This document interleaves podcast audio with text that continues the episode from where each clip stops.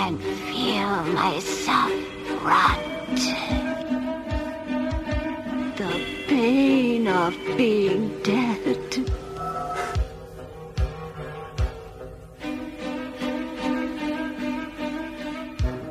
You don't seem to have much, if any, reasoning power.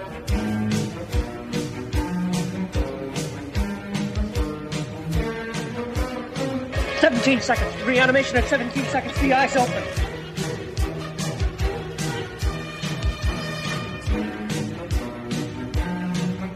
Not dead. Are you mad? I saw her die.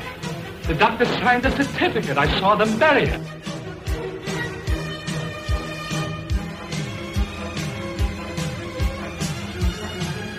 Look at the face. It's vacant, with a hint of sadness. Drunk has lost a bet. Infected with what?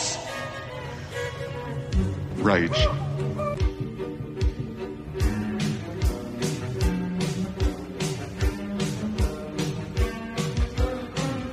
In the midst of a pandemic, we took a break. For Halloween, we're back from the dead.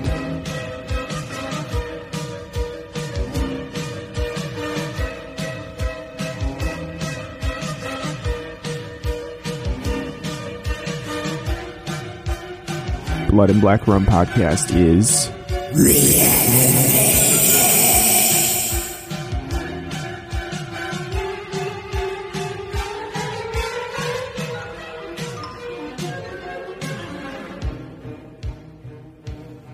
Hey guys, welcome back to the Blood and Black Rum podcast. I'm Ryan from Cultsploitation.com and I'm joined by my co-host Martin. How's it going? Uh, it's pretty good. Um, haven't heard from us in a while. It's weird to do that uh, intro.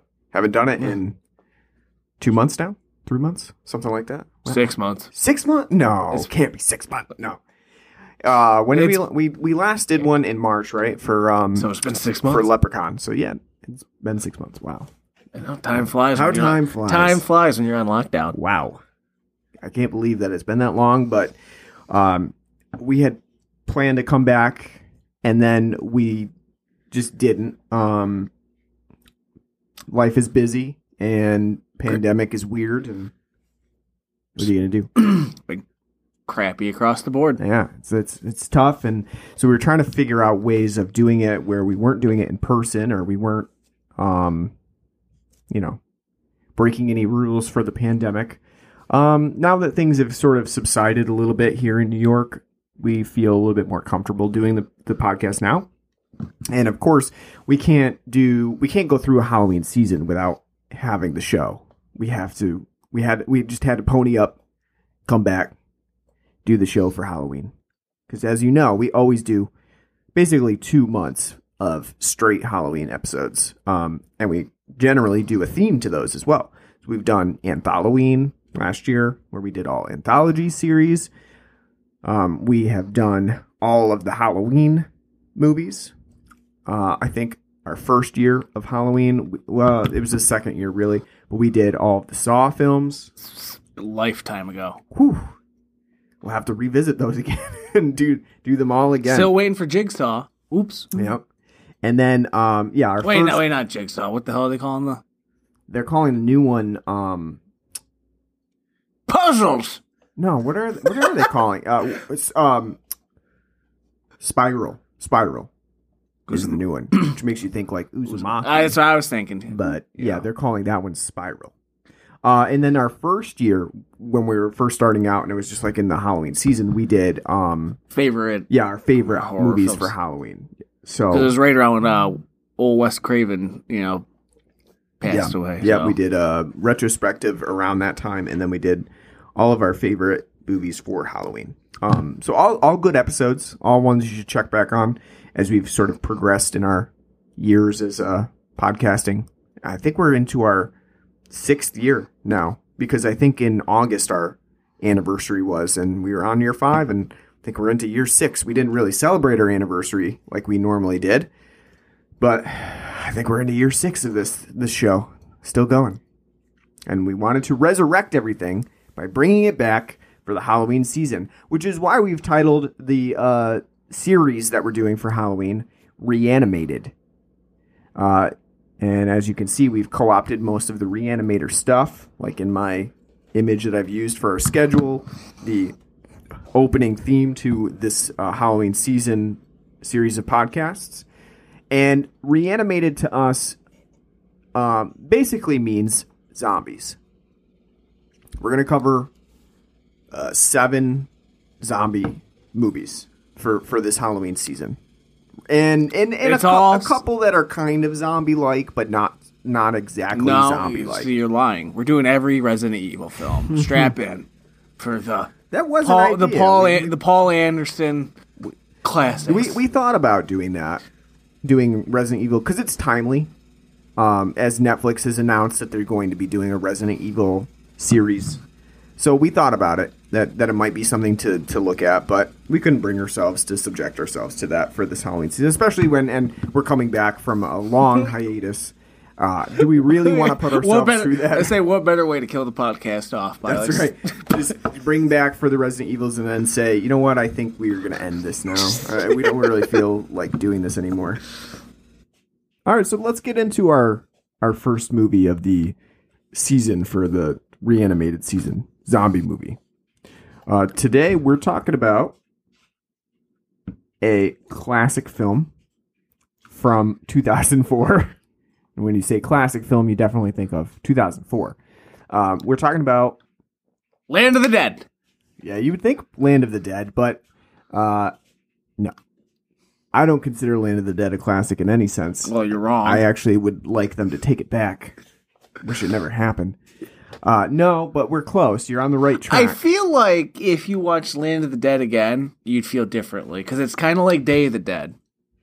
Maybe Most would- people don't like it the first go around, but after like the sec- third time, it's like it's a damn great film. I mean, maybe I would think that it was more fun. Maybe I, maybe I would just have more fun with it.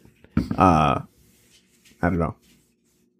Well, It's got I'll, Dennis I'll have to check it out again. Yeah, yeah, yeah I know. Dennis Hopper, you the greatest villain ever in you, Speed. you know what a bomb that doesn't go off is a cheap He, cer- watch. he certainly can't match his character from Speed in, in Land of the Dead, but comes close.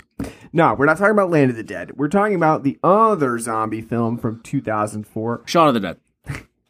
That one we're saving till till last.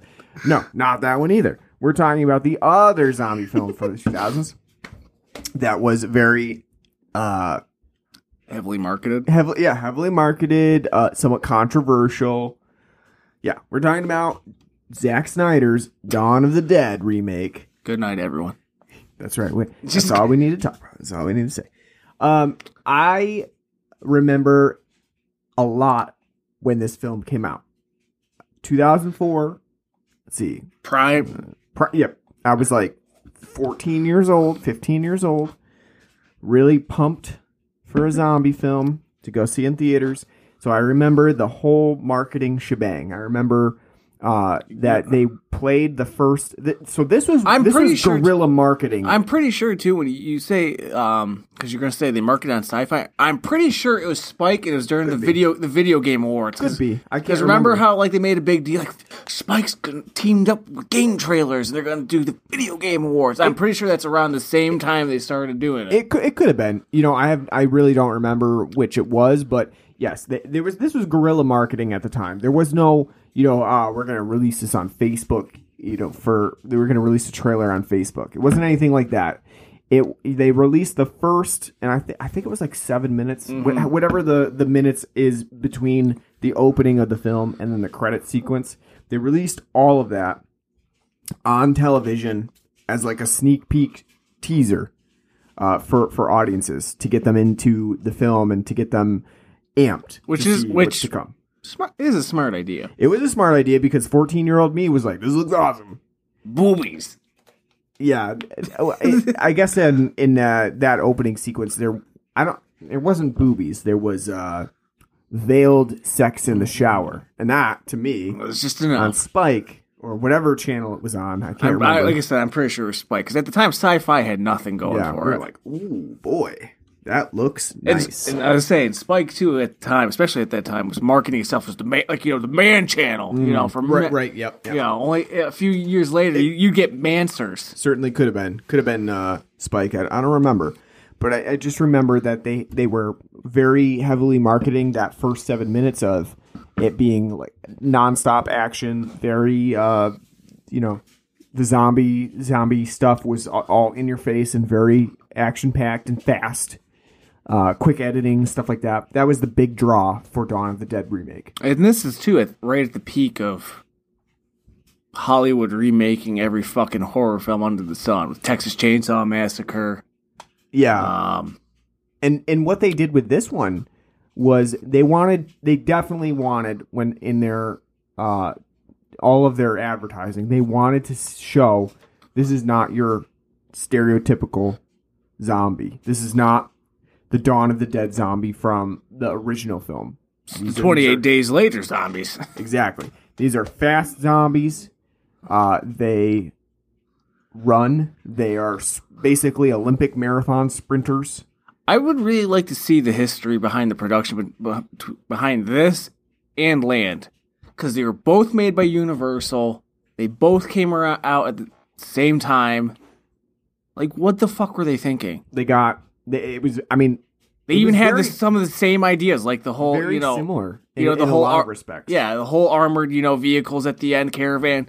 They're in both films. Like, like I asked you, like, was that a What? mandate from Universal? Like, you guys got to put fucking trucks in there.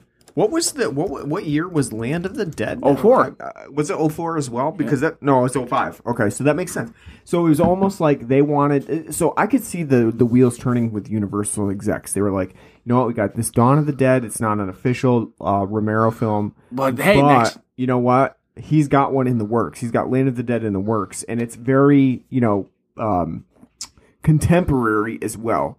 So if we market these closely and they have the similar ideas, we can make it look like it's a franchise. And Shaun must have came out in 05 then too, because I remember distinctly like at least two of them being or out at the same exact time, kind of being like, really two zombie films out Hmm. at the same time. I could have swore it was Dawn and Land. And I was kind of thinking like on Universal's part, that's just fucking stupid on their part. It was close. It was very close. And But even it- still, a year like- apart, a year apart's pretty, you know. I mean, I think they did it on purpose. They were they were seeing, you know, dollar signs of franchises, even though technically the two are not in the same universe together. I mean, they're they're out not supposed to be viewed together. I mean, the, now the funny thing is though,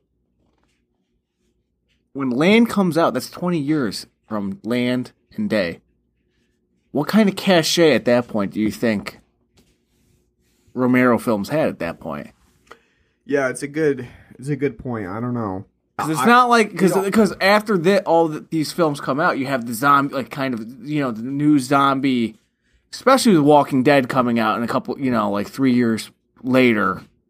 You know they had like you know 2010, I think it was. 2010. So like you know, it's around this time like you start to see a whole bunch of zombie shit in pop culture, like Dead Rising, the 20th Resident Evil game, Left 4 Dead. you I think it's interesting to see Dawn of the Dead as a remake of, of Romero's landmark film, and then see Romero come out with a very similar stylistically film in 2005. And you have to wonder, and I, I don't really know too much about the production on either Dawn of the Dead or Shaun uh, or sorry, Dawn of the Dead or Land of the Dead, but I, I, I'm one, left wondering, you know, how much was Romero gleaning from the Zack Snyder film, although we know he didn't really like it that much, and also how much was on Universal saying, please confine yourself to these, you know, specifications of what we want in this movie. Because I could see it both ways. I could see. I can well, I can also see too. His productions usually have a hard time, so it could he could have been for all we know making that film at the same exact time, and like you know, Right, right, right. I mean, I just, it- it's just interesting. It is, as you view it now and see how closely some of the ideas hew in both Dawn of the Dead and Land of the Dead. Uh, eh, they're just, eh, eh, in the way that they were released very, very closely is just interesting how they, they sort of made a, a couple of movies into a franchise themselves without really a connection between them because technically Land of the Dead is supposed to back off of Romero's other works. I don't know that you really see that that much. You know, there's not that much connection. Well, there's there's always a loose string. Like Yeah. day, like dawn has nothing to do with night. Day has nothing to do with any of them. So you know, the only thing I can say is that I think part of it is just the time distance between the films. You know, you have hmm. la- the, the the the time period between day and land is just so immense. Things change so much, and not only in you know culture but in filmmaking as well. And so Romero's entire method of filmmaking is different than what he did back when he was making Dawn and, and Day. and you can tell too that um, the zombie you know pop culture thing took off because after land, I mean, it took us twenty years from day to land, and it took us only like seven years between land, survive, you know, uh, diary, and you know, survival, you know, Yeah, closer in time. start start pumping those out. But we're not here to talk about Land of the Dead. We're here I to talk about we're here to talk about Dawn of the Dead, the Zack Snyder film. And so a lot of people are not fans of Zack Snyder. And, and I wouldn't say that I'm I'm not a fan of Zack Snyder. I would say that I have not seen many Zack Snyder films that I actually enjoy. But I will say I'm not saying that I'm not a fan. I'm saying that I you know there's a distinction. so you're looking forward to the Justice League? Uh, I would like to see it. I want to see it because I, people have made such a big deal about it that I want to see it now. that, that's people grasping. At, How that's people grasping like, oh yeah, he, he did it. I just want to see, you know, I want to see what what comes to fruition from it. If it's better than Batman, if if it's better than The Batman v Superman, Oh, I thought And- you were going to talk and- about say the and better than the Justice League that we got, then I will be happy because I- the Justice League that we got was not that good, and I- Batman v Superman was dreadful. See, but here's the thing, though. I find it hard to believe a, a director of w- which I do not like Zack Snyder. I think he's a hack. You know, Michael Bay clone. But a ma- uh, uh, we do see that here but, in the movie. but a director of his clout. Are you telling me that he, Hollywood, you know, repressed his vision? Yeah, Shut the fuck up. uh, you know. You- you're you're full of shit.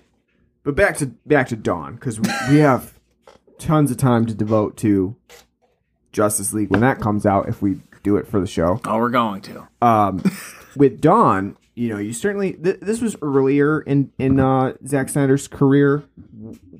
Um, I don't know exactly what the first film that he released was as a director. Do you? Do you have any the- idea? Off the top of my head, no. Um, I but I would say that this is an earlier film for him. Uh, and it's one where you can see the Zack Snyder. Um, No, this is his first film. this is his first. Okay, right. So and you can see the idea of what Zack Snyder will become in this film. Um, as you said, the Michael Bayness of it really comes through, especially in those opening seven minutes. There's that one scene where uh, there's a- A, a helicopter shot of the uh, the main character Anna driving through Milwaukee, Milwaukee, the suburbs of Milwaukee. and there's just a tanker truck that comes careening out of nowhere, I do love blasts that. into a gas I, station. you know, my, the inner child in me still does love that. It's like, yeah. I mean, it's, awesome. It's like it's- almost like a a Nintendo video game of just seeing that top-down view of her driving. makes you think of the tanker in Resident Evil 2, the truck That is driver. true. the- Yep, the truck know. driver. Yep. Um, it, it's ridiculous. It's utterly ridiculous. I know she's still like twenty feet But- from the explosion. Just her and her Corolla. Just That is trucking- pretty funny. Her trucking. trucking along. Uh, you know, no shockwave be damned on that one. she's But- got places to be, and she's just going for it. Uh, yeah, that that is. I mean, it's it's a funny moment, but again, it is pretty cool. I will admit, it, it's ridiculous, but it's cool. I think the opening is the part that's the best part of this film. It And I mean, has energy. but but it is it is cliche to say, but it's literally the best seven minutes of the film, and it's literally all as the fucking Corolla goes down the hill and crashes into. It's all downhill from there. The only the only parts I do not like are the turn time because it's fucking ridiculous. That it's like instantaneous as soon as they die. Like ah, I'm a zombie now, and I hate the fact that they they run. They've got that running characteristic Because- that's just so be- so off from what a zombie really Because if you're doing a, a Romero remake, that's not the part that you adjust. Like if you want to do like because they clearly hint in this film, like it's like because Romero's never said in his films what caused the zombie outbreak. Is it a virus? Is it the you know hell's filled up to the brims and now they're all you know being re? Nobody knows. It's left ambiguous. Here with the opening credits, they're literally with like the you know, blood transfusion esque, like, you know, when blood cells moving around. And it's a virus. right. They They- they, the- kind of get to that, especially with the turning. Um, and and with Anna being Yeah. a nurse and talking about uh, well, it's the bite that does it, and Yeah. then you know the it's the the The tra- transfer Yeah. of fluid. So if that's the case, why is this a why is this Dawn of the Dead? Couldn't could I I now I know why. Money. and Yeah, there's a lot of cachet with Dawn of the Dead for years and years. It's been heralded as Romero's best film and the best zombie film ever made. So now you got the cachet of making the money off. and of not only that, but you basically they if they were going to do Dawn of the Dead, or I'm sorry, if they were going to do this movie, because what they really wanted was the mall. yeah, then the they setting. needed the Dawn of the Dead title because they basically you can see that the idea was we want to do zombies in a mall. it's been It's done. done. so you know what we got to do? We got to make this a remake of Dawn of the Dead, and then and then we can you know, we can do that. And all the mo- yeah, and then here, ain't we're in the money. Yeah, that's that's exactly what they're thinking. And the interesting thing uh, about Dawn of the Dead in 2004 is that at that time, malls still kind of on the way out. Not super, you know, they're, they're not like uh, as dead or dying as we have now with Sears drying up like husks of corn. The But- sad, saddest thing of America, so, uh, retailer that's been open for 120 years, and we're just they gave us craftsmen, and we're like, yeah, fuck off. Yeah. But, you know, in 2004, I would say that malls weren't hugely in demand. They were starting to see that progression of people not really shopping so much in malls anymore.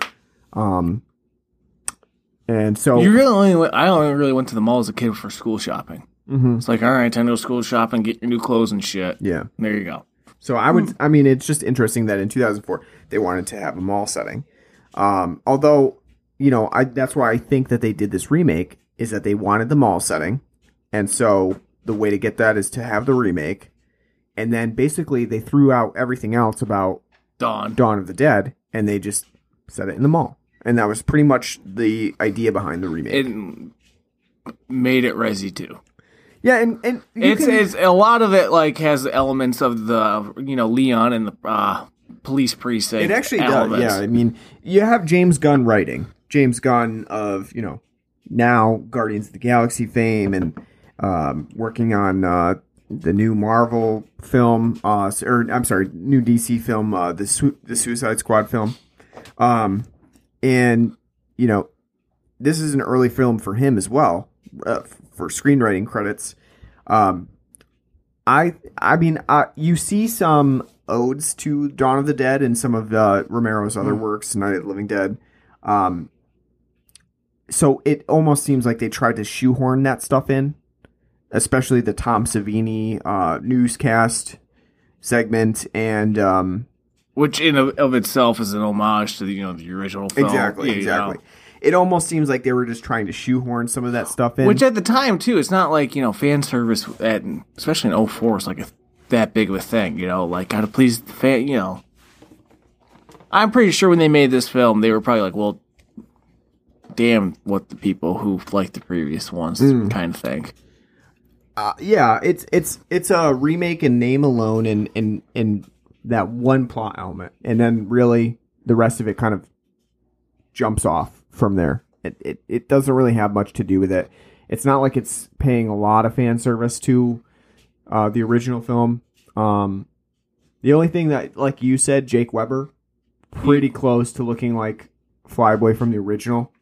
Um, Yeah, he looks spot on. he he's you know He looks like the mid 2000s. If it- they had, you know, mid 2000s version of him, you know, Yeah, he looks exactly like him. that is true. It, he does look like that. So He's just missing so- the aviators. So maybe the casting part of it was sort of.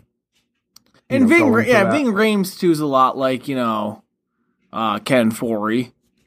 You know, in stature and size, like a big giant hulking man. Yeah, and they even get Ken Foree in here as well to do a little cameo as the, uh, religious uh, preacher, preacher who's who's talking about damnation because of abortions and get same sex marriage, yeah. which is funny. That wasn't a thing in 2004. we, we can do that now, but yeah. I said that they missed vaccines. You know, if they were trying to be preaching, That li- the, the list he'd be going down now would be so long. It'd be like 20 minutes of him, man, like, you know, going down all the godless things, like, you know, the pansexuals who have, who don't know what they like and just going on and on and on, you know. yeah, the uh, Be great. Be great. I know. Who would have thought 2004, like, pinnacle years, like, eh, shit can't get any worse. Who would have thought 20 years later almost? We're not doing so well. it's interesting to watch Dawn of the Dead in the midst of a pandemic because it does have a lot of ideas about viruses. I don't even think they're trying. I think it's more supposed to be an allegory in the Bush, the you know, f- first Bush term, but it's not like it's smart about it. right. Yeah, You know, it's terribly like you know, like look, Iraq.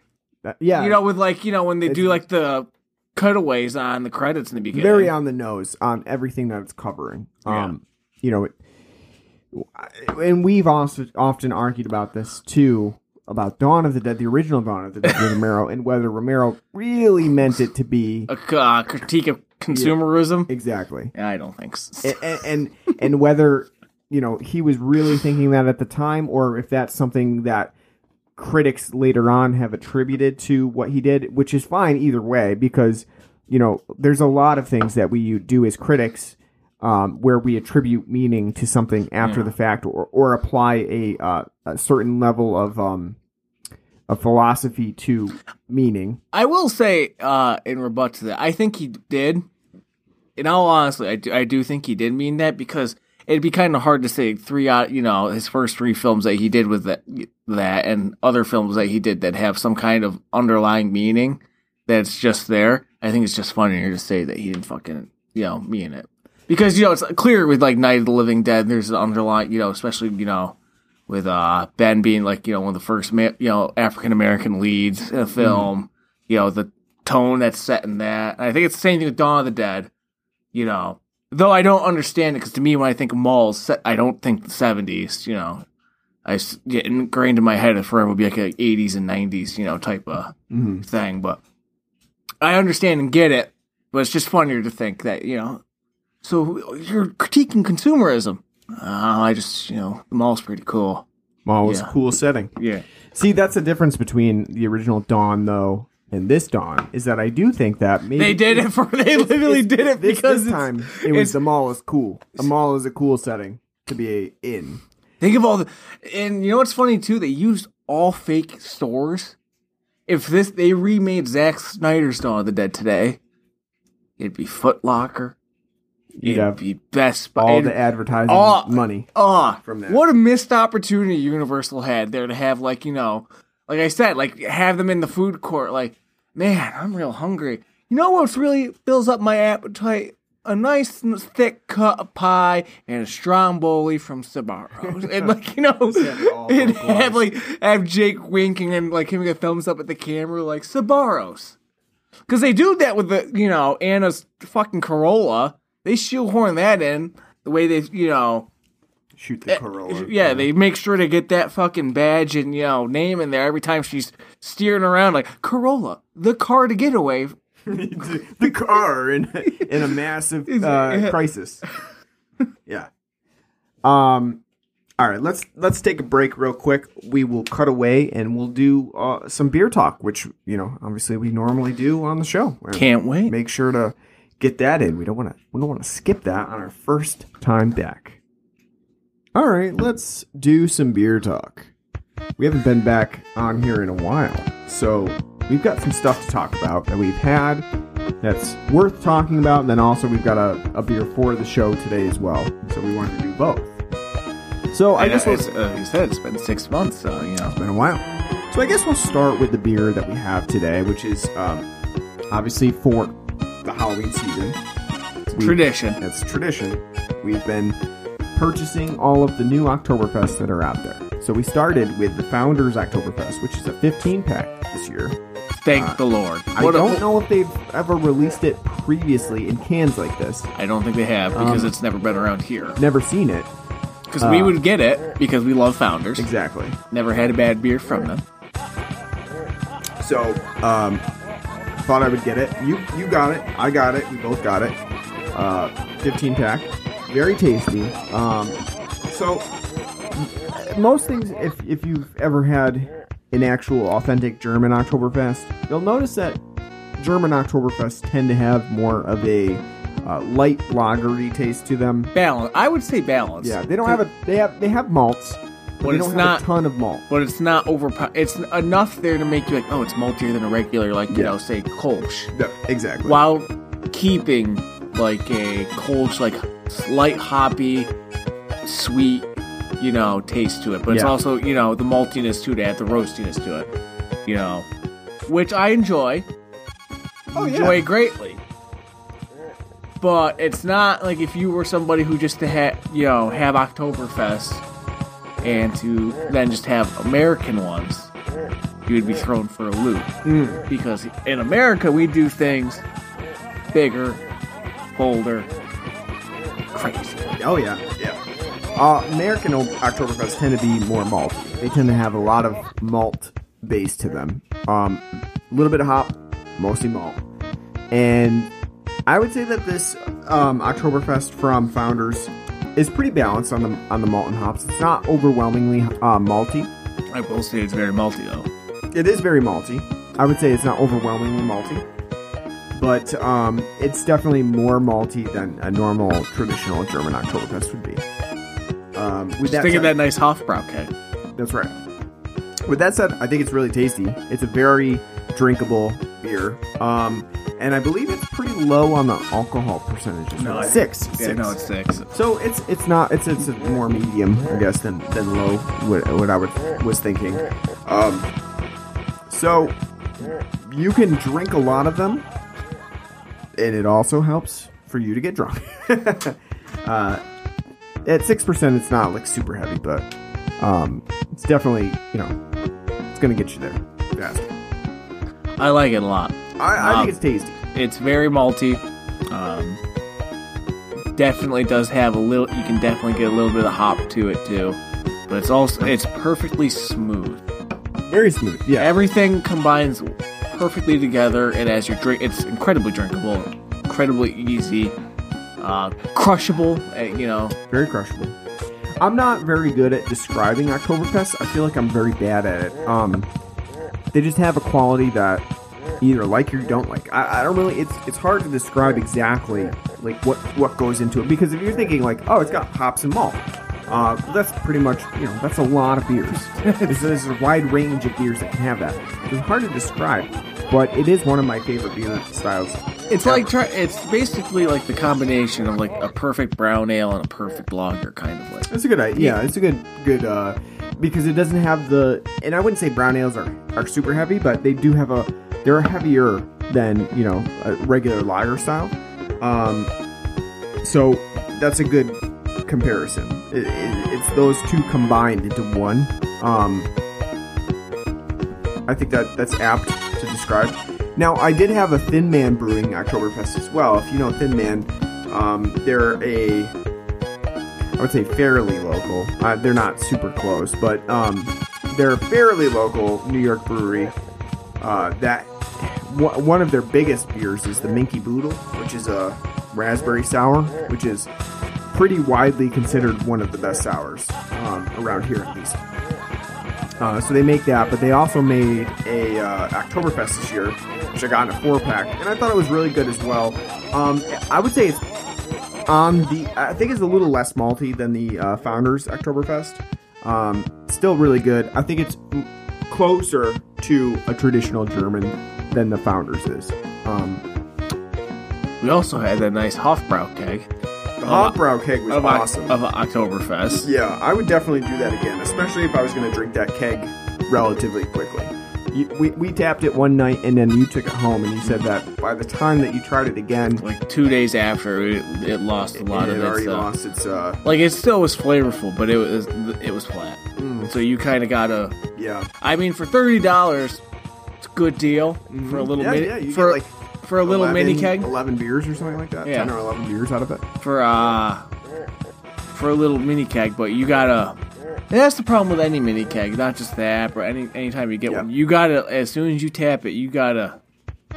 You know, so if you're doing like a party setting and you got people that you know, Yeah, that'd be good. It's good for a party setting for sure. You know, if you if you wanted to, uh, I mean, you'd have to get a couple probably. You know, it's not it's not going to be an, enough like a six. It's not a sixteenth keg or anything like that. We're not talking like thirty beers here.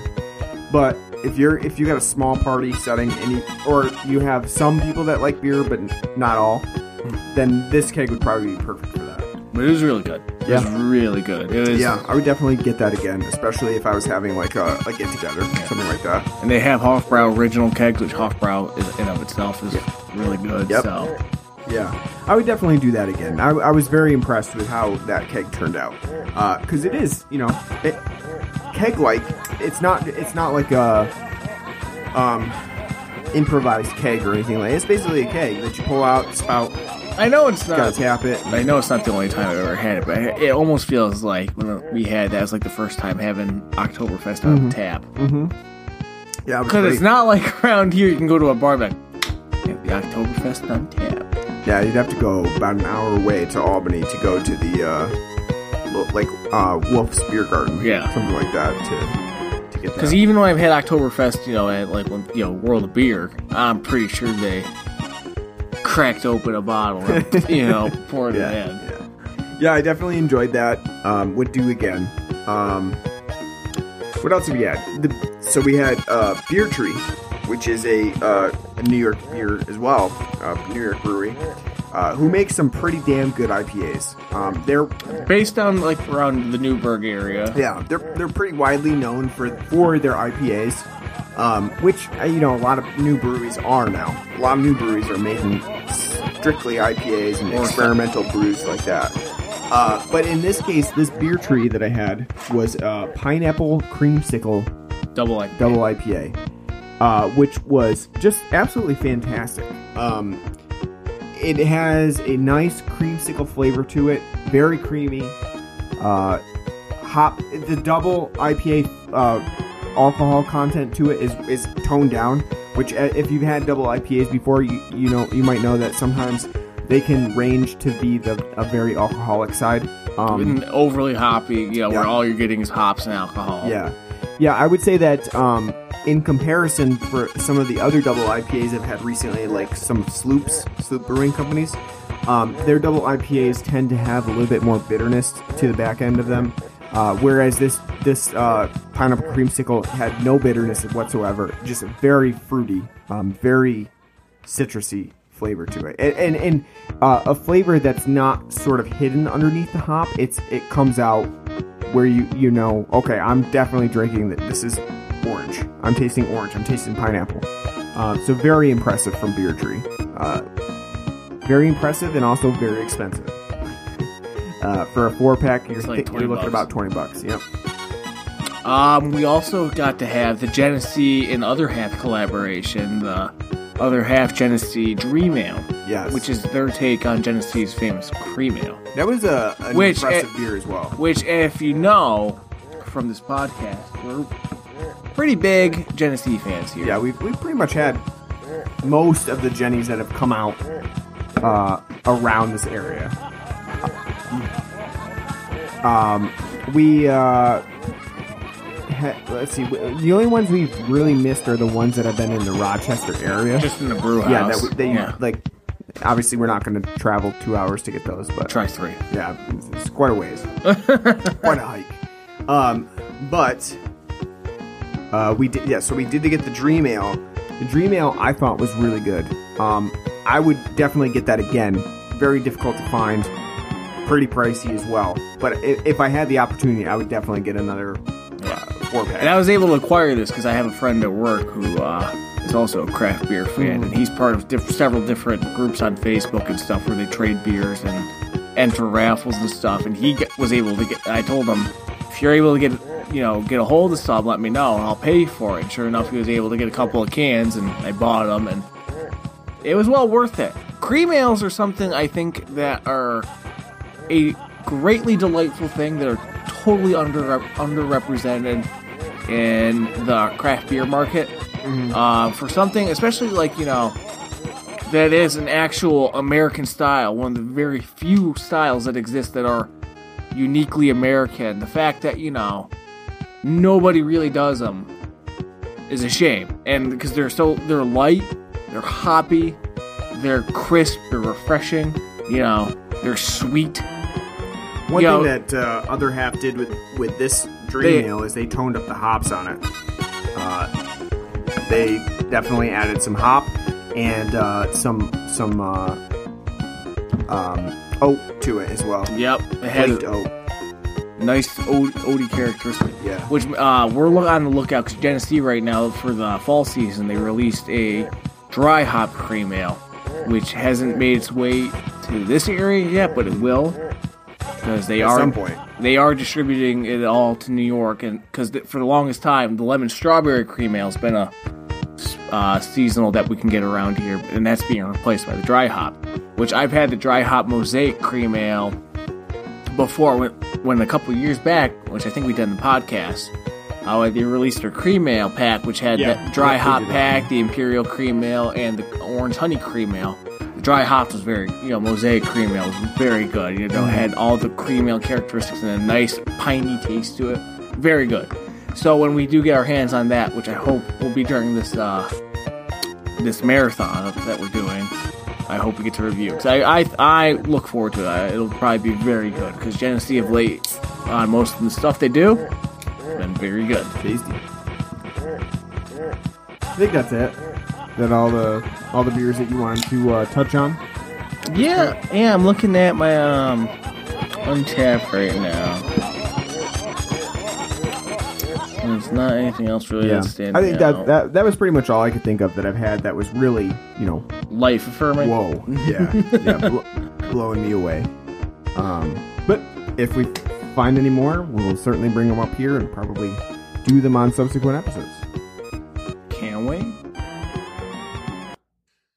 All right, so uh, back to Dawn of the Dead. 2004. That's right. Let's let's center a little bit. Let's, let's Bring come it back. bring back come come back to the to center.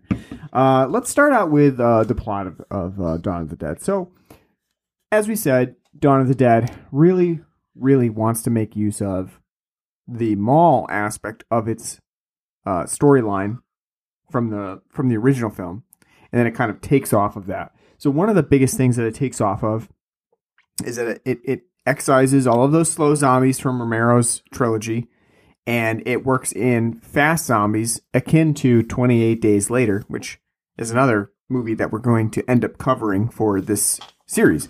But in this case, these are fast zombies, uh, not inflicted with any sort of rage virus, but just zombies that tend to be fast.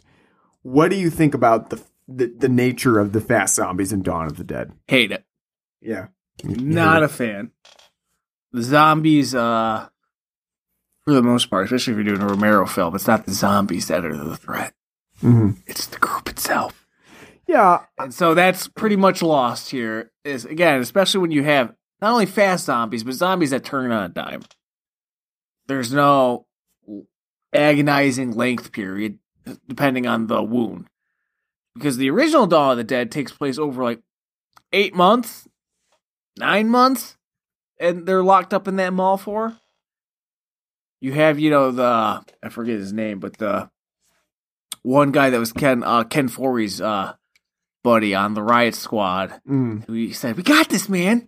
Got this by the ass." I got that clip right here. you know, he got uh, he got bit, but it took like two months for him to die. Mm-hmm. You know, because you have that they have that whole scene of them just like fucking around the mall, and it's like months on end. Because Francine in the movie is pregnant, like three months pregnant at the beginning, and by the end she's about to pop. Not only that, but you've got people who have gone from being laymen with with guns to sharpshooters. Yeah.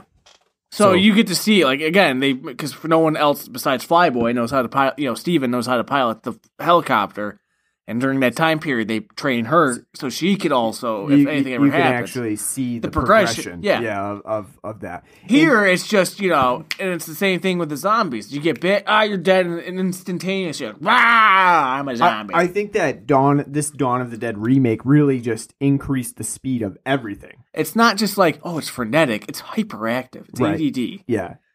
I mean, and, and in some ways that that is a good thing. Like the we talked about the the speed of the the opening sequence is sort of its best moments because it is fast paced, it is Chaotic. aggressive, uh, chaotic. Yep, and that's what you want from the start of an apocalyptic scenario. You I want think- it.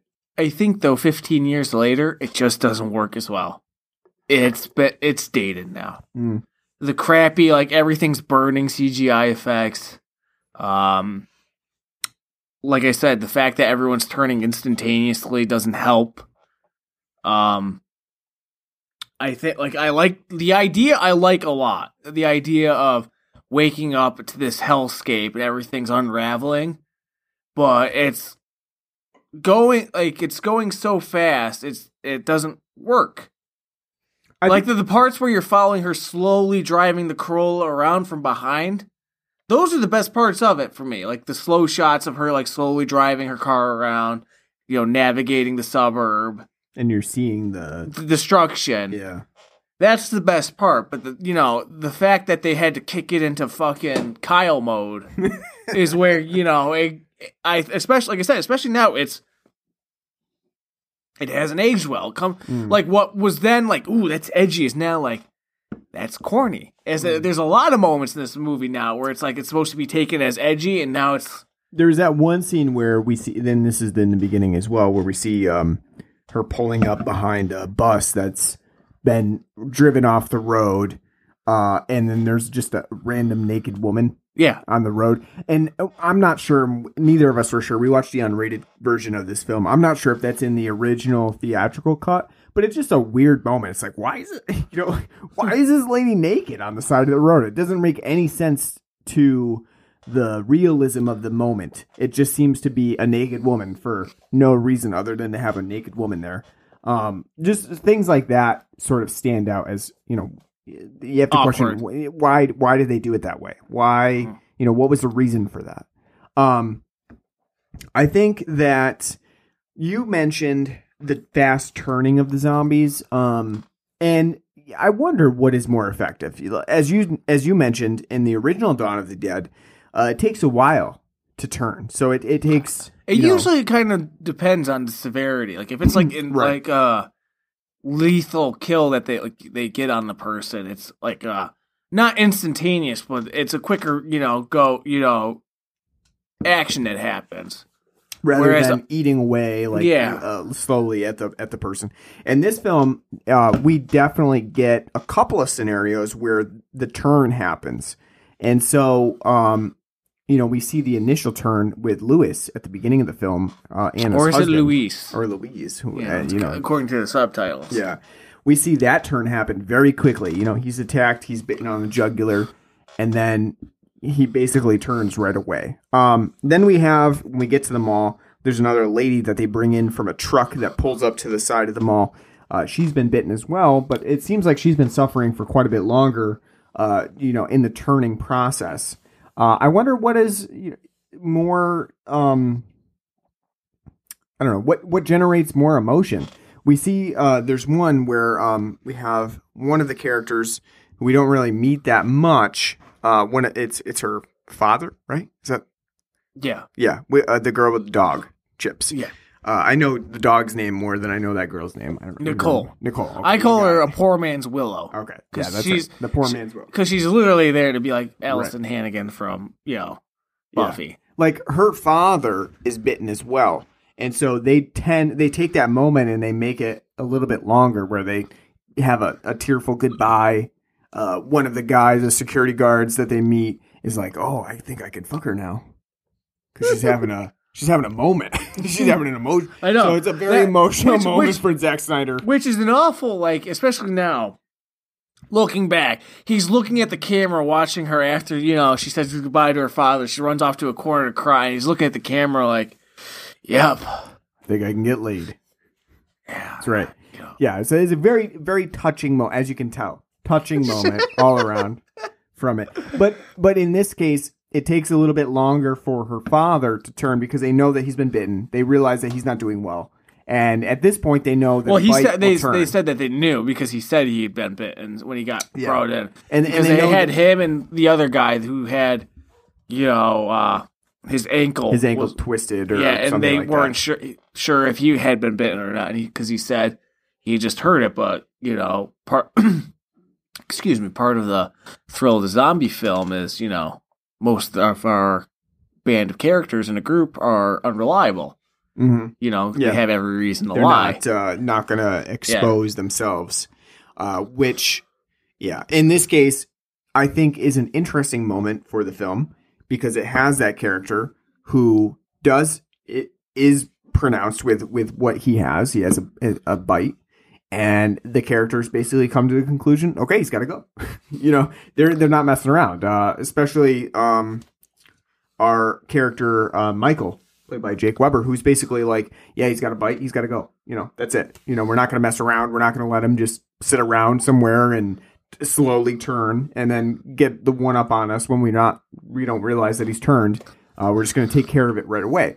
And so I think that that in itself is is kind of a, a good moment. It, it it takes a step back from the frenetic pace of what most of Dawn of the Dead does. But it also cuts away what, especially Night and Dawn fraught over, which was part of the driving points of the characters of them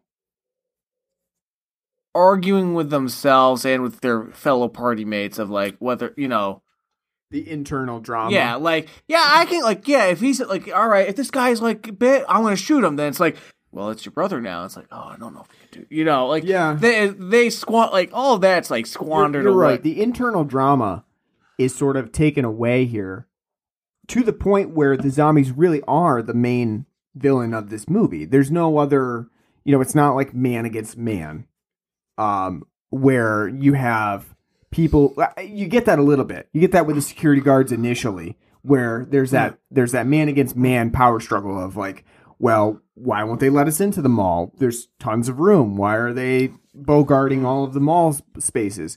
But that kind of Washed goes, yeah, that quick. kind of goes aside in terms of the drama here.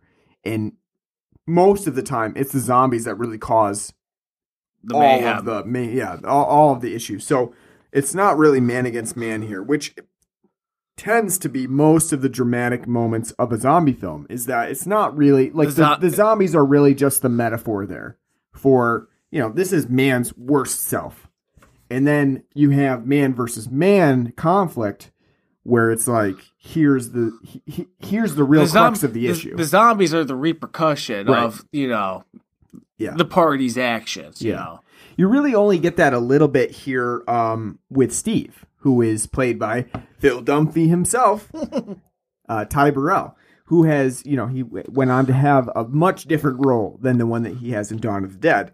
Uh, I'll Wait, play my uh, and he's my not sound even clip. he's not even that big of a character. He's just there like I got a boat. I've got, you know, he's yeah, introduced he's half like, over halfway through the film. He's like, I'm a prick. I like to have sex. I got a boat. He's apparently rich. He's like what, like you know, Milwaukee's like I'm Milwaukee's like eighth best beer brewer. I, yeah, Yeah. I don't know. Yeah, it doesn't But- you know that is the another character besides CJ who is the one of the uh, partial Dickhead. villains. Yeah, dickheads of, of the film.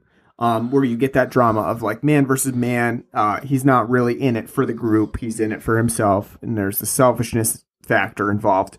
Uh, but even so, that doesn't really become a major moment. Not like not like Land of the Dead does have that man versus man moment.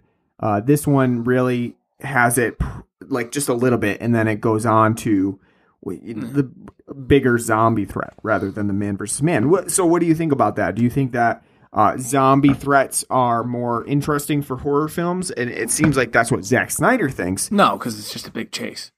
Right. And that's where the whole like running zombies, which look, 28 days later it works and we'll get we'll get to why when we review the film. But it works because it's the focus isn't on you know the zombies themselves. Mhm. Romero films, you know, generally, and again, you have to compare them whether it's right or wrong because it's a remake, reimagining, whatever the hell you want to call it. Romero films work because the zombies they're the strongest when they're grouped together. And that grouping comes from after these characters have their moments where their weakness gets them. The zombies, again, like I said, the repercussion. So the fact that in this film it's just them constantly running away and then fighting off a horde of zombies that are dashing at them, it's not dramatic. It's just like the more annoying parts when you're playing a Resident Evil game. Mm. That's how you know it feels to me. It yeah, it, it almost There's- feels like like even to them, zombies are just more annoying. They're they're a nuisance that Yeah. needs to be overcome. Um, and I would say that Because none in- of the characters except Michael, played by Jake Weber, really grow. And I wouldn't even say he grows because he's out the whole out of the whole fucking group. The, the level headed one the entire time, yeah, he's the one that's already constantly. You know, like you know, thinking one step ahead, where everyone else is just an archetype, and they don't grow from their archetype. Ving Rhames does not grow as a character. Anna, played by Sarah, uh, Sarah Polley. Sarah Polley does not grow really as a character. Mhm. None of them have any like character growth, except Jake Weber. But even that growth, it's like minuscule because his character already is the level-headed one. That's really a good point that they don't, you know, you're looking for character growth and there really isn't any in here, especially when they're in such um, compounding circumstances of, you know, it's probably best for for me to change in order to succeed here. And you don't see any of that. Like like Ty Burrell's character Steve, he doesn't change at all. Even at the end of the film, He's still selfish. the selfish prick who gets himself killed because of that. but at the same, oh, I I lied. CJ grows too because of his. yeah, that's true. Well, he does and have this- that redemption arc. At the same time, like I said, compared to the original Dawn of the Dead, this happens over like it seems like a year. This takes place over. It's like four fucking days. It's really hard to tell how much time it's passes. it's only day it's only days Yeah, because uh, you know like andy the gun shop guy who's probably the best character in the movie by the way He has Um, no lines. He just has. Uh, he has like two lines you know Yeah. but he's the guy that uh, owns the gun store that's across from the mall who's been and they befriend him by you know showing signs and you know it takes place only after a couple of days because after like what seems like day four he's holding a sign up to Ving Rhames like I'm hungry like because I obviously run out of food. he can't you know he doesn't have any food yeah, and that's where they got the whole idea to send chips down. it is interesting to. But like the whole, you know, time lapse is just, it's a missed opportunity. I yeah. I mean, I think part of the issue here is that the the characters come up with this really harebrained scheme. Stupid. One that's, that's like if you if you really think closely about it, doesn't make any sense. They wanna they don't want to die in the mall, so they want to leave the mall, and and it's actually fleshed out in in good detail by Steve, who sa- says, "Let me get this straight. This is this is the plan that you guys have that you want to do. You want to leave the mall I feel like, have." by the way, I feel like this is the talk that the producers and studio had with Zack Snyder as he's pitching this idea. Like, Or so, James Gunn, I don't know. who you know, came this is this yeah. this is the like what we're gonna do for the film. Like, continue. Yeah, this is your idea. Yeah, uh, you know, he's there's their idea is to leave the mall where they have all of their supplies. So they've they've got plenty of, of food and water for right now for the amount of people that they have, and they keep continuing losing more people. So even better for them. Um, they want to leave the mall. They want to It's more secure. yeah, exactly. They want to make sh- uh, these bus shuttles into like uh, plows, big, big, big human zombie plows that will plow through the group so that they can drive to the marina. Which marina we don't know. Uh, you know, we're Sound- in Milwaukee, so it's hard, hard to say. which, which, which marina they could mean, but basically Steve's marina, wherever his his boat is parked. Uh, they want to drive there and then get on the boat and then drive out to some island, a mystery island. Who knows what island? No one knows. Like, why, why? First of all, why would you leave the mall, which has all of your supplies? You can't possibly carry all of those supplies. But then again, if you're going to this island, uh, who's expecting that there's any supplies on that island? I mean, what are you expecting to have for food? You- You're gonna quickly run out of food. The four squirrels that you're on it. Yeah, you're gonna hunt them down. You're gonna have some coconuts and on lake, you know, on the lake, uh, uh, on an island on the lake. I don't know, but the idea, the the harebrained scheme is really dumb, and you know, even the characters bring up the fact that it's a Stu- dumb idea. But it's the best And, they got. Yeah, that they do it anyway. Like it makes Ving Rhames' plan of like I'm going to go to Fort Pastor, which is this place's a local military base to it's rounding up all the survivors of I'm going to go to Fort Pastor because my brother's going to be there. Mm. Which, by the way, why is his brother going to be there? Is he a soldier? Is he stationed at that base? Why would his brother be there? Don't know. No, it's not important to expound upon. Just he believes he's got to get there. Yeah, I th- I think that the the whole ending plot that there's like a better place to be, which is out on an island somewhere, is really stupid, and it it brings the film down. I get that they probably, in the scheme of things, they were like, well, we need an ending, and it can't just be in the mall. So they they wanted something else, but. The idea that going out to an island would be any better than staying in a mall that has all of your supplies is just really dumb. Uh, it just doesn't make any sense to me. Um, so I think that's a that's a big sticking point for this film as to why that's that's not a good idea. But um, you know, I get it from a perspective of making a movie, and you gotta gotta further the plot along.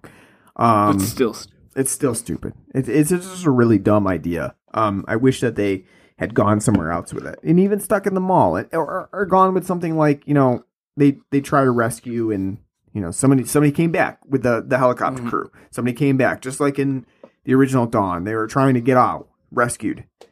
Um, this is one movie where Zack Snyder's darkness, you know that that dark scenario of, um, there's always darkness, and I I, I want to end on a downbeat note.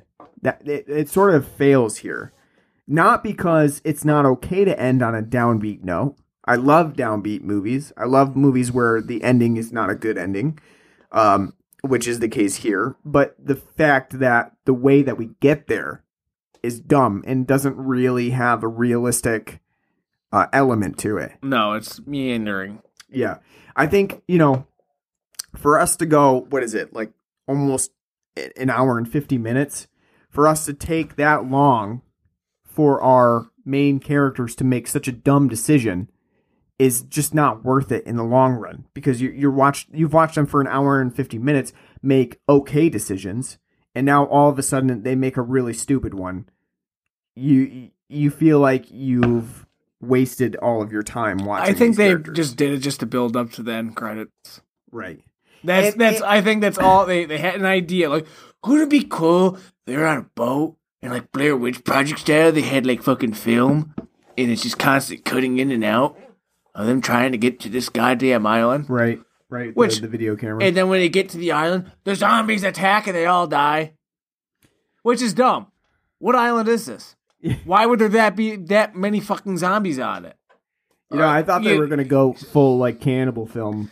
You and know, have them be like like native. yeah, like you know, Where like are we? Where did we go Yeah, to? like, you know, or something? yeah, like it's just like so fucking stupid. Like you know, yeah. It, like I would I would appreciate it more if they got to the island and find out like we got now what, like them getting there looking around like there's nothing. I mean, you can and kind then of being like now when- what. you can kind of see it in those uh, flashes where like they show they run out of water and stuff like that. Like, yeah, that, that was a stupid idea, right? Well, they're on a freshwater lake. yeah, that's true. That's too. no, don't say that. Look, I know, I know. Whatever lake they're probably on in the Midwest, you know, like, whether it's Huron or Michigan, it's probably polluted up the ass. But and you could easily, it's a freshwater lake. You could still, you know, you take that jug and fill it up. like, Yeah, the, the whole idea is really dumb and it doesn't make much sense. The only thing that really has it going for it is that they wanted that chaos of having to drive through, uh, you know, basically a city full Of of, zom- zombies, and then having to have that shootout at the end, uh, you know, where there's some action. I will say that Dawn of the Dead, while I don't like the fast-paced zombies, um, the running zombies, I think that it does have a lot of energy to it. And that energy guides those action sequences, which can make up for some of the slower paced elements of the drama because the drama is very um, two dimensional.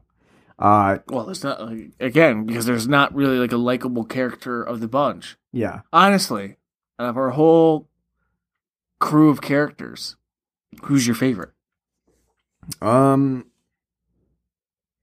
I would probably say Michael is my favorite. I really, you know, obviously It's he's, either- he's the only he's he's really ei- the only favorite. It's either him or Andy. yeah. And An- like you said, Andy's. We just check in with every now and then, like The other thing, though, is that more and more as I watch and, and, and being part of a pandemic, I feel more like Steve. The asshole, like, you know, why are you going after Nicole? She's basically dead at this point. why why did she run after her dog? It was this dumb idea. Dog is fine. The zombies clearly don't care about the dog. I feel more like Steve in this scenario. no, that's true because it is stupid. Like like "Me chips. Because Steve is constantly saying that's a dumb idea. That's Yeah. a dumb idea. And then he do it anyway.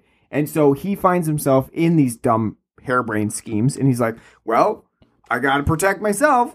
these people had stupid ideas. like having a fucking chainsaw on their van, exactly. you know. Like having a chainsaw on your rig when you're Oh motoring, yeah, it's gonna be so cool. You can sit there and chop up their legs and shit. Like, oh, oh you hit motoring through yeah, tight cities. You hit one speed bump and like, ah, just, you know what? Since they had master welders in their crew, why didn't they just weld the chainsaw directly to the side so that that wouldn't happen? Because apparently they're all, you know, fucking very well versed in in shop. it's true. But I mean, yeah, I mean, yeah, I mean, you're right. Yeah, I mean, the action is f- frenetic and one of the best parts because it's fast paced. Yeah. But it's lazy action. It's just them standing, shotgun blast, That is true. Standing. too. Yeah.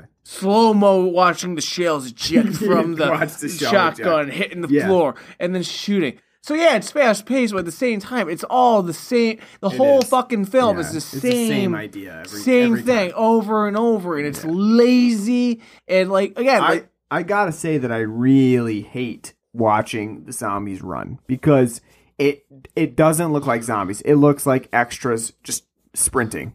That that every time I see it, it just looks like because Wouldn't some be of these, a lot of these zombies, they they intentionally made to not look like so dead. Like they made them mm-hmm. look a 'Cause little bit fresher. because they're just Right. It's not like the zombies of night where they're coming out of the grave mm-hmm. and they've been dead for a while. These zombies are pretty fresh. But at the same time, it basically just looks like a guy sprinting, like pissed off in a protest. Yeah. Or like zombies at a rave. Wouldn't it be with, wouldn't it be in the great with them like watching seeing like one zombie in the background like just fucking heaving like you know Yeah, like right, as, right, yeah. as he's in a one of the zombies is not that, not that, uh, yeah fit just you yeah. know I mean it's 2004 America still is I mean it's fat then but still not that fat you know just watching one of them sprinting just like heavy breathing and all it's like oh god But but what Oh, I what I got out of that is that you know just with the sprinting zombies, it just uh, it doesn't look like zombies. It does it.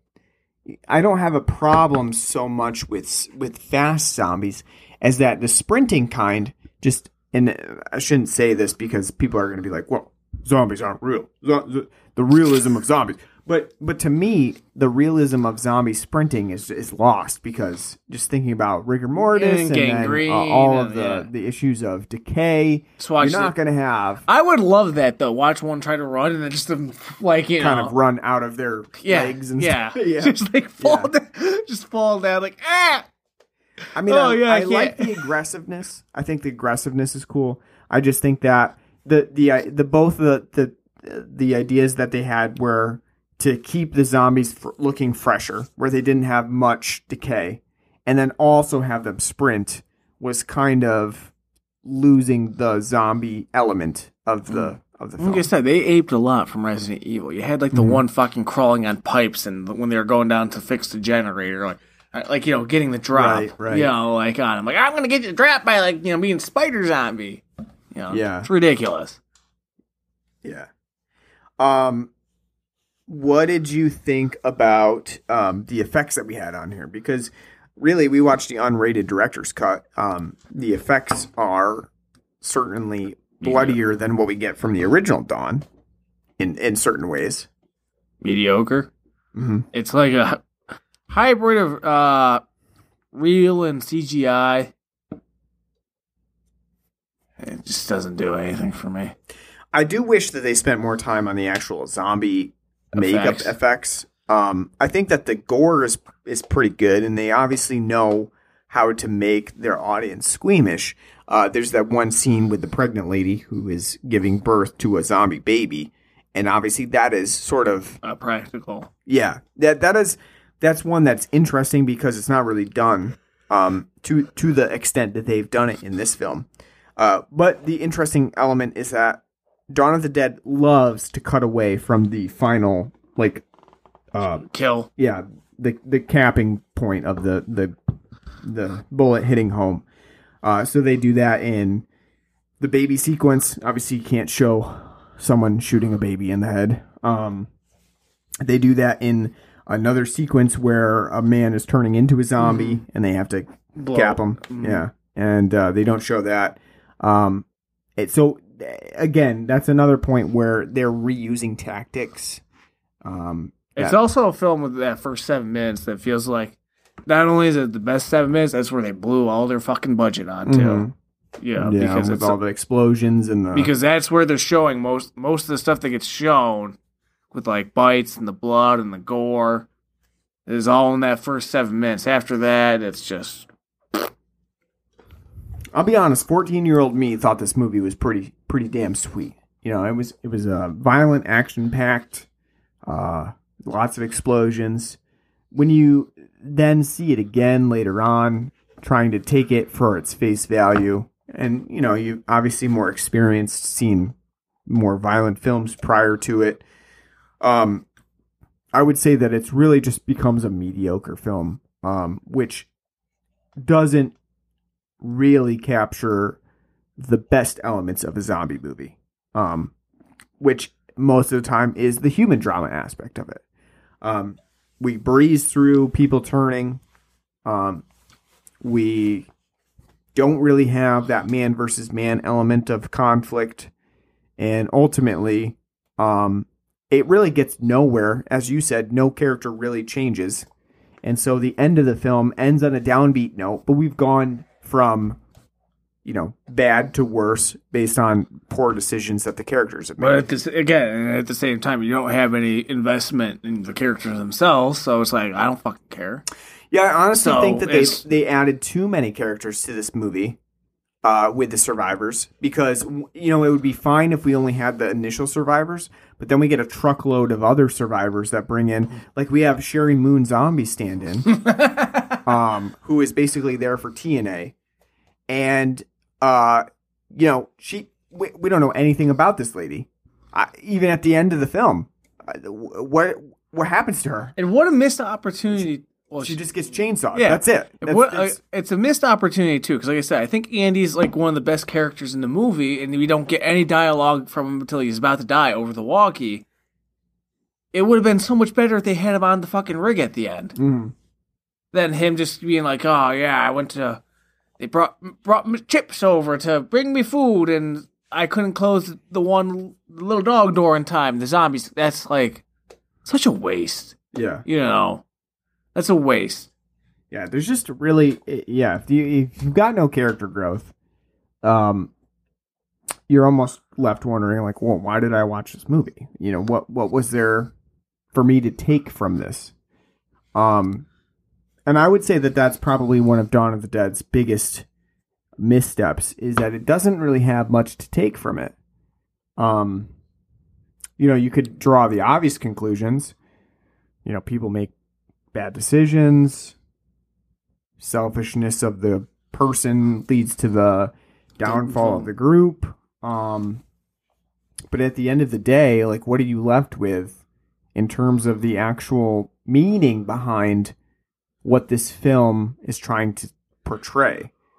When you have the original Dawn of the Dead, you obviously know what that is. Um, you get those conflicts. And in this film, there's so many characters, and trying to depict the conflict of all of them leads to really not getting anywhere with any of them. So I think that that's really the main issue. Um, while you have a cool idea, you have you know the mall setting really nice. You have a lot of lot of violence, a lot of you know zombie brains blown up and things like that. Um, and you have a lot of frenetic action. You don't have a lot of story to take from all of that for an hour and 50 minute film. No. What did you think of the film's uh satire or critique, shall we call it? Um, I mean, cr- critique of of what are you talking about? Like critique of uh, previous zombie films? Of No, I I or would say in general. I would like, say society? more I would say more the Bush years. yeah, I mean, I well, think, at least at least the first four I because that they lean heavily into that with the especially with the opening credits and stuff with the you know police riot actions and you know the yeah, I mean, I think it's both on the nose where the they wanted they wanted it in there. They wanted the some sort of critique in there, but at, at the same time, they didn't want to focus on it in a way that would incorporate or pull in zombies in that respect. Uh, which is extremely different from Land of the Dead, which actually does that in, it throughout its plotting. Like the, in Dawn of the Dead, we get that really quick snippet, and then it's it's from it's there too just well, kind of like well, throw it out. Well, I think it's there for Like, like, look, we're trying to do like say something, but at the end, at the end of the day, there's it's toothless. There's no idea. yeah, They're like, especially now, 16 years after the fact, and everyone now finally being on board, saying, you know what, Iraq, not a great idea. C- Could have been a good opportunity, especially in the run up to the 04 election, especially if you're one of the few voices at the time critiquing the Iraq war. If you were to say something, actually has something to go with it. Because the whole zombie metaphor and f- everyone f- following into Iraq, that's a perfect metaphor you could have done, and you know, kind of squandered that one away. But I don't think Zack Snyder and James Gunn and Co had uh, enough intellectual capacity to think of that time. But but it's it's vaguely there. Something that could have been a more interesting idea if they kind of expa- expanded upon, you know, the human element, but they didn't. Yeah, this is certainly not James Gunn's best work as a script. You can see that he had some elements that he would then reuse in, in his later scripts, but it's certainly not uh, to the to the best of what he can provide. Um, in this film, you can see that the initial layer of conflict or drama is set, but he's not really sure where to go with it, and a, a lot of the dialogue is pretty rough. Shitty. Yeah. It's Um, you know, there's that one, there's that one sequence uh, on the roof where um they're arguing about um what is it? Uh, Anna is is uh, arguing with um Ty Burrell's character Steve about whether she would uh, shoot him in the head if you know he became a zombie, and it's just all really on the nose, and it's just you know there's no there's no veil of the the dialogue. There's nothing, no second layer to it. it's all It's just all really on the nose. very direct. Yeah. And and that's pretty much how most of Dawn of the Dead plays out. Um know, it's very direct. It doesn't really have a subtext to it. Um everything that they want you to to know and see is right there for you to to take out of it. And um I think that's what's missing from it. It's just not there's no subtext to it that you can latch onto and and bring home. Um which is interesting because I feel like the Dawn of the Dead remake is pretty fairly received. Um, I mean, obviously, there's some people that don't don't like it, but I think that of Zack Snyder's film offerings, it's one of the ones that is more uh, well respected from him. Um, at least from the non-Snyder fans. You know, you, you've always got those Snyder people who are like, you know, whatever he does is gold. Uh, but in this case, I do think that you know most people do find Dawn of the Dead to be a fairly enjoyable film, and I will say it's enjoyable. It's it's not bad to watch. It's not terrible, but I I think it it could be better. I think they could do a Dawn film better. I think it'd be better if they just didn't use the title. Right? Tried to Go away from that. yeah carve bit carve their own you know niche. You know, it's you could have done a movie, you know, zombie movie in the mall, and it didn't have to be Dawn. Yeah. It could have been named something else. People would recognize, oh, it's an homage to Dawn. Mm. You know, hmm Right. Yeah, just uh kind of you know, you can use that mall aspect, but because as soon as you're you know remaking it, then you're instantly going to be compared, hmm whether rightly or wrongly, doesn't matter. You're to be compared, hmm and this film does no favors. Do you think that the film would be better if it just used slow zombies? No, No. I there's even if there was slow zombies, I like I said, the action itself, while frenetic, it's all shot for shot the same shit. The characters, even though there's good actors in this film, I think Jake Weber does a very good job as Michael. hmm I think Michael Kelly does a great job as CJ. Yeah, yeah, I would I, say you know, Ving Rhames, pretty decent. I mean, know, he's being he's Ving- being Ving Rhames, yeah. but, you know. pretty decent. Sarah Polley, I think the first cup, first half of the film where she's actually got to have a character, she's you Yeah, know, she kind of drops off yeah, she that does, point. you know, she does a good job because the film is trying to like for the second half of the film trying to juggle. Well, who's our protagonist? Is it Jake Weber or is it Sarah Polley? Mhm. Who knows? Um, I do think that probably Michael Kelly would be my pick for the best yes, character, person, actor in this film. Yeah. I think, like I said, I think they do good jobs, and that's in spite of the fact, outside of Michael Kelly, who gets him and Jake, you know, Jake Weber, will get the most development out of their characters within the story that's written as it is. I think they do a good job as a cast. I just don't think they're given shit to work with hmm to make it, you know, more impactful. Because that's kind of also too one of the great things about Romero Romero films. He never has big names and gets the most mileage out of the, the actors that he hires. Yeah. You know, to develop the characters that he's created. Mm. You he gets a shit ton of mileage out of every, you know, character from in night, dawn, and day. Yeah. Yeah. Is there anything that we we didn't get to that we didn't talk about yet? Disturbed. That's true. We didn't talk about Down with the Sickness. Oh, wow. It's great. We get not only Fucking do we get the actual Disturbed song in, during the credit sequence, the Pat you're Bo- forced to sit through the Pat Boone esque if you want to, to see the whole yeah, to see the whole credit sequence with the all of the zombie flashes. You're forced to sit through it. Uh, but you also get a nice jazz, Pat Boone you know, you know, lounge rendition of uh, "Down with the Sickness," set to a montage of people kind of and that's also living like their life in the mall. also a very like poor excuse of like trying to show like look at it, con- the consumerism of you got Steve fucking a woman and playing golf on the roof and you know Ooh, Just got had had to get our American hedonism. You know, it's just Yeah. it's yeah. I don't. Uh, it's bad. It's like you know again, it's like kind of like look what we're doing. But then it's like Yeah, I don't know. I mean, I guess that montage is meant to be like these people are kind of living their life the best that they can in the mall while they're stuck with this, you know, uh, Bonnaroo zo- level zombie fast crowd going- yeah. outside. Which always makes me laugh too because the zombies are like jumping up and down and screaming and things like that. It's like, like so, so stupid.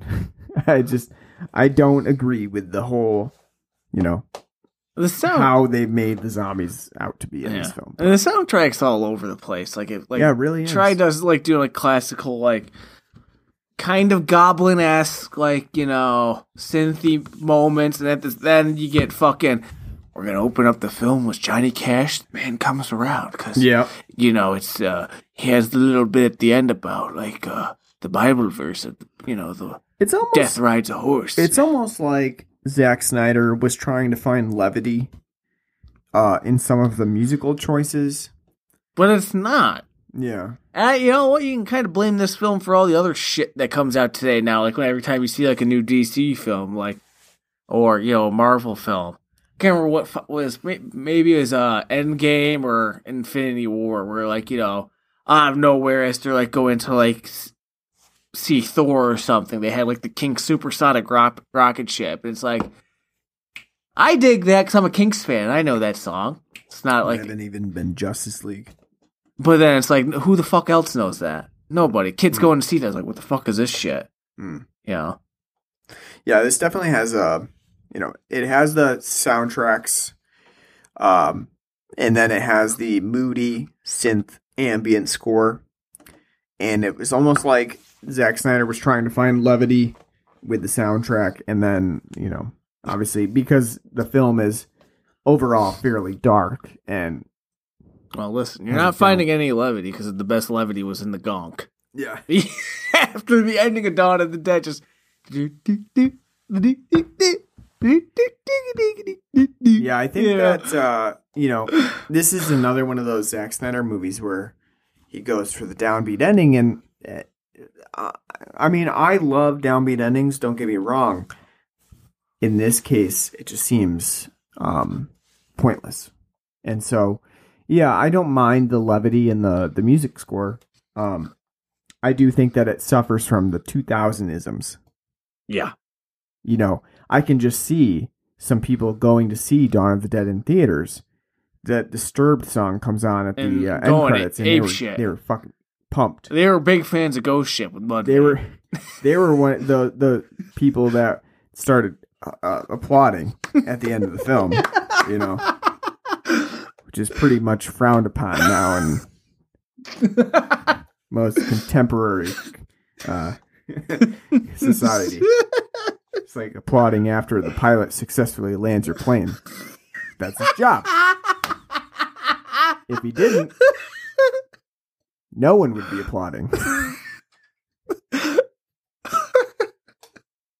So yeah, but I can I can definitely see that in 2004. The Disturbed song comes on. There's applause from the crowd. Couple people in uh, Just, hot Uh, topic just- parachute pants. uh, another happy landing. yeah. Um, Oh, God. I think we did we did we get to everything? Did we talk about everything? Ugh. trying to think here now. I think that's as good as we're probably gonna get. Did I? I talked about you know Phil Dunphy, right? Having Yeah. sex. yeah. I just want to. I just. I just like. I just like playing that sound clip. It's great. Um. Other than yeah, I think. I think. Do you think this movie inspired Dead Rising? Because Dead Rising came out like uh, two, like a year or two after this. Do I think this specific film inspired Dead Rising? No, but I think that it probably did draw some inspiration from the frenetic pace of this film. Um, because as you mentioned, and, and Resident Evil came well before this, but video games tend to have a more frenetic pace for zombies Then, than the films. And that's partly because of the user input. Yeah. Um, but also, yes, I I mean I think that in part, yeah, it could have been inspired. Um, I well, 'cause I, I say. I say that because I feel like if Dawn the remake didn't come out, I don't think Capcom's probably making Dead Rising. hmm, yeah, it could be. You know, it could be a lot of things. It could be Dawn of the Dead just kind of revitalized some of the zombie formula. Um, Had quite the dry spell. Yep. You know, it's it's hard to say. You know, and then you know maybe Dead Rising was drawing from other inspirations, and we kind of just see that as see Dawn of the Dead because they're closely related to each other in timeline, and we see that as an inspiration as well. It's hard to say. I don't know. I don't know. Could be either. Um. All right. So I guess if we've talked about everything for Dawn of the Dead that we think we we need to talk about, we got to give it a score. Got to give it a score.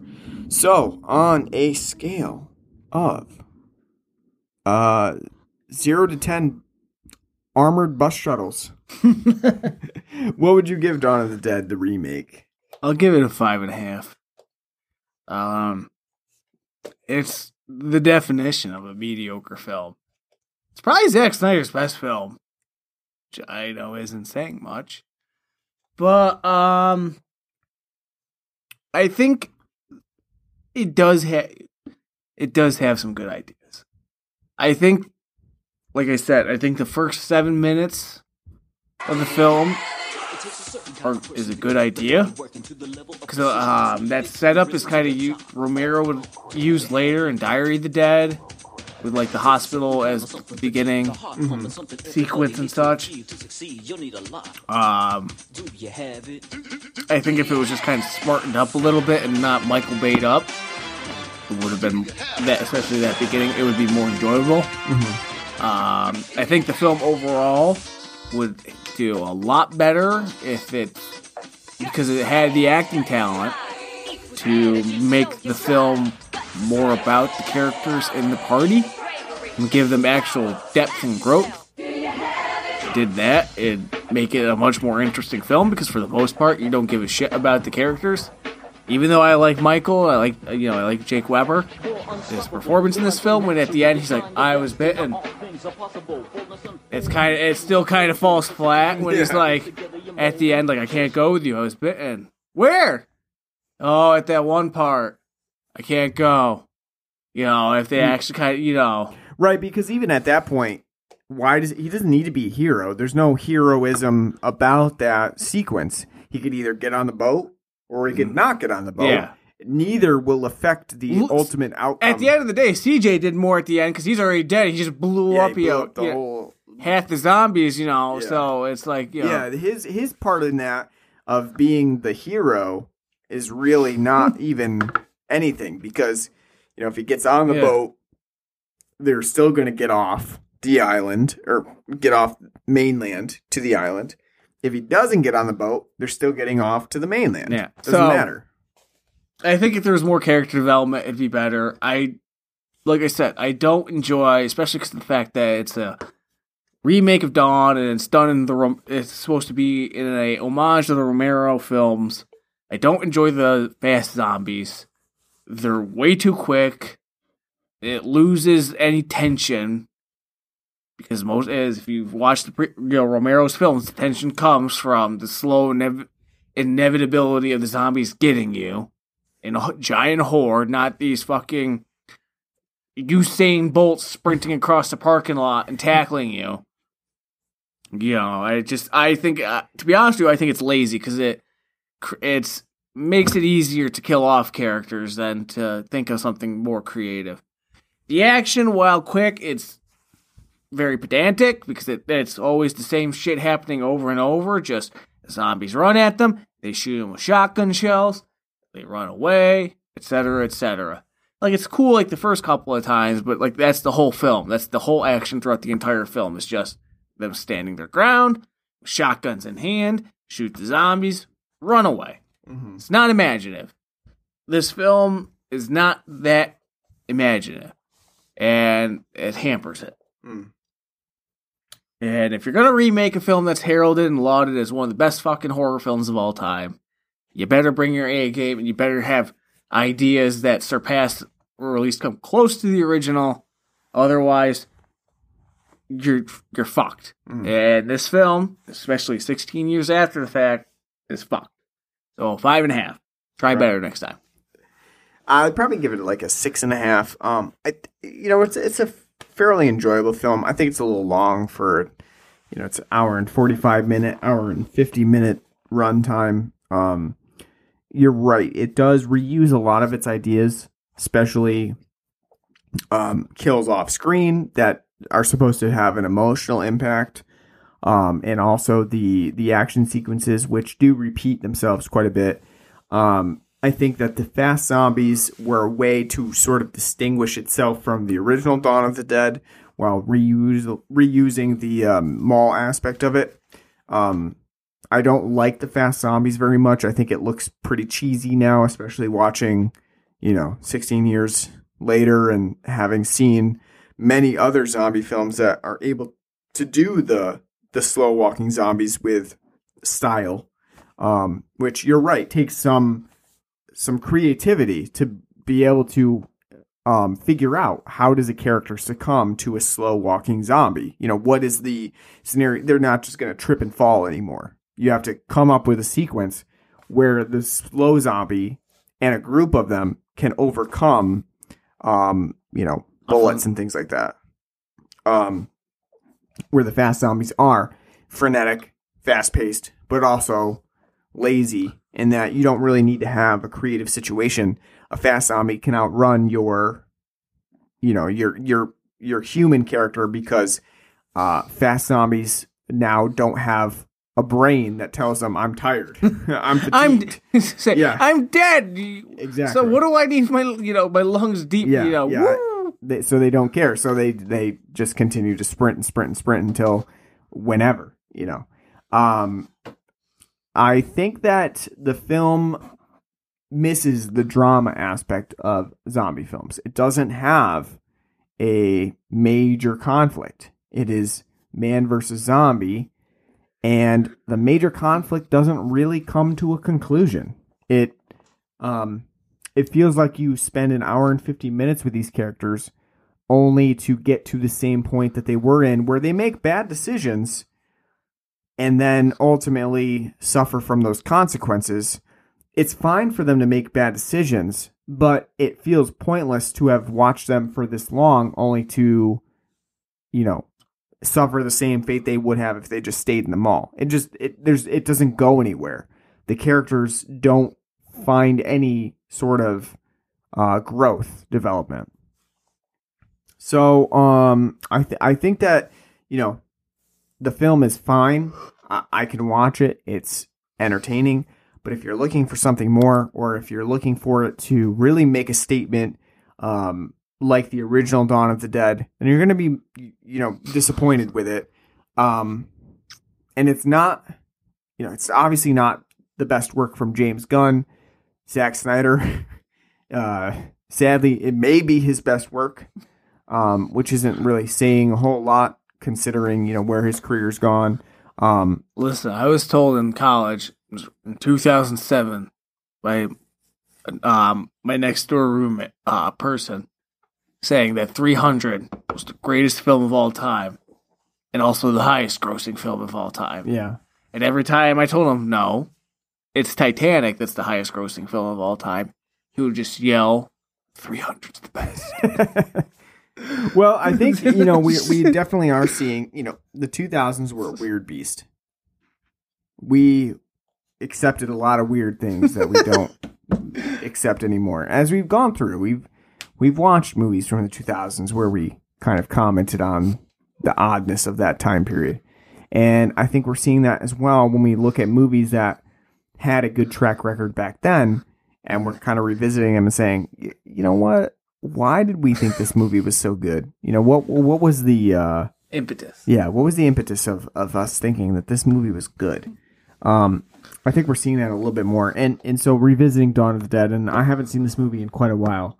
Um, revisiting it is interesting because, you know, like I said, at fourteen, I was really into this movie as a film I like- with I- violence and action, and I, I, I will admit, as a kid, because I, I didn't see it in theaters like you did, but I rented it and I loved it. I thought, you know, as a kid, I'm like, oh, Johnny Cash, and oh, it's you know, so it's so badass, you know. Mm-hmm. And then like a couple years later, I watched like the original Dawn of the Dead. And I'm like, wow. Remember? You know, I said, I think you remember because I was Yeah. talking to you on the internet. I'm like, wow. you kind of grow up and you realize that nuance is a little bit better than just having explosions in your face. And I think that's the be- the biggest complaint that you could have for Dawn of the Dead is that there's really no nuance to it. There's nothing that's not presented to you in your face.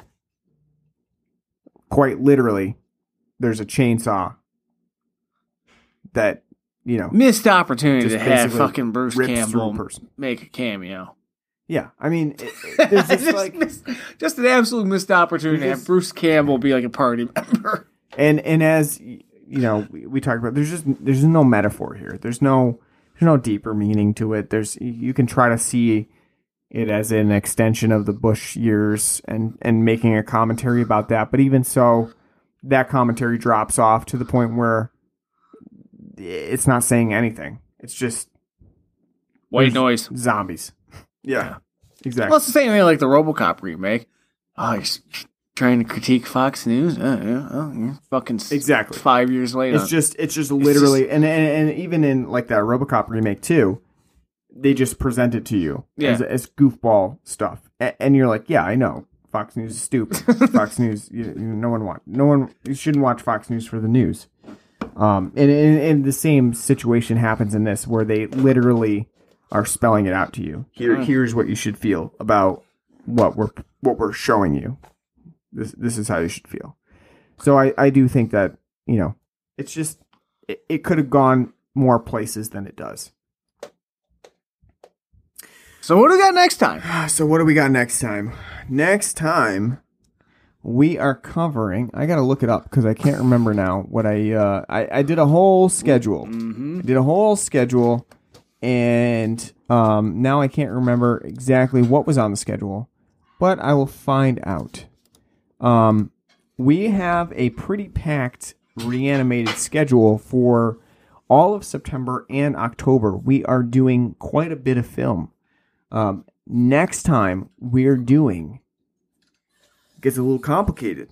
We're doing the film that's titled Zombie, also known as Zombie 2 without an E. Zombie 2 or Dawn of the Dead, which obviously is confusing. In Italy, this film had been released under a ton of different titles. Um, but I was confused when you put zombie up because I, I Right. knew we talked about doing zombie 2. exactly. Yeah, so, So, so we're talking about the Lucio Fulci film Zombie, which in some areas was known as either Zombie 2 because it was basically a sequel to Dawn of the Dead. Um but so basically Zombie is the the film that we're doing. Um so that should be fun because the the film is great. I have it in on a 4K UHD Blu-ray as well from Blue Underground, which was uh, recent re- recently released last year, I think. Um, so we will not only will we be watching this movie, but we'll be watching it in great quality, so we can see all of the great color inherent in the original film. now I have never seen zombie two. You've never seen it. No, Interesting. I know of it and kind of that backstory of it being, you know, connected to Romero. Mm-hmm. Fun movie. Very fun movie. Um, I think you'll enjoy it. Hey, does it have goblins the soundtrack? It doesn't have Goblin as a soundtrack, Then you know what but about. it does have a similar, uh, you know, synth score. Been a, about a year since I last watched it because I had I wa- last watched it on Blu-ray, and then they re-released it on 4K UHD Blu-ray. Um, so I have I haven't seen it in a little bit. I like how you got to preface that every time. Exactly. Like y- Yeah. you're that fucking bougie. I am. Yes, I got the 4K UHD release. it it it, it, it makes a distinction. so uh, yeah, so next week um, we'll be doing zombie, and then we have a great schedule. We can't. We both of us came up with some really great films to cover for this reanimated. I mean, if we had it our way, it would just be the mid 2000s clusterfuck of teenage years, but we, we went above and beyond this time.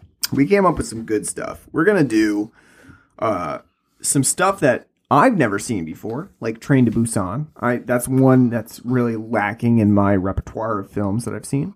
Uh, we're gonna do uh, Return of the Living Dead, which is a favorite of mine. Um, although I like Return of the Living Dead Part Two more.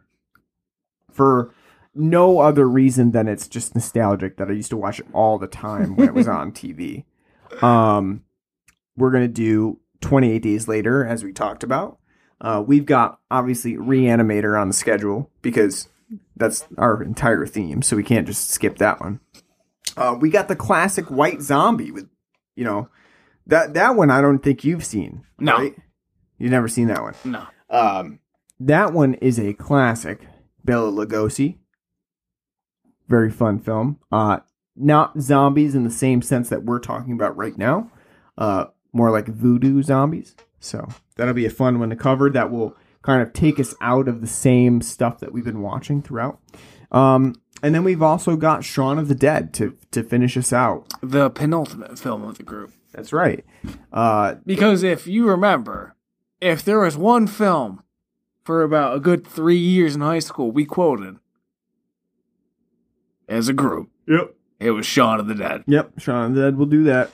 Uh, and we thought that it would make sense to do Shaun of the Dead as the, you know, the satire after we've done all of the other zombie films to, to kind of make fun of the, the, the genre that we've covered. So we've got a, a nice schedule of events. Uh, you can find that on our Facebook or our, on our Twitter. Uh, it'll tell you exactly what day we're releasing each of these films on. Um, Anything else you want to add before we close out our first episode of the reanimated series? That's all I got. All right. Well, we'll uh, we hope to see you back throughout the Halloween season. Obviously, you can find us on Facebook uh, or Twitter or on our uh, Blood and Black Rum podcast Podbean page. Any way you want to find us, you can listen to us. We're on um, iTunes, we're on Stitcher, Apple Podcasts, Google Podcasts, pretty much every single podcasting app that you can think of. We are on, so you can find us on any of those. You can also- OnlyFans. we don't have an OnlyFans yet, but if there's enough demand, there's enough demand. uh, no, but also you can find us on Patreon if you did want to donate to us and and, and uh, keep the podcast running. It's patreon.com slash blood and black rum podcast. Anything that you can donate is sincerely uh, appreciated. Other than that, we will see you back next time for Zombie. And we hope you have a good Halloween season. Take care.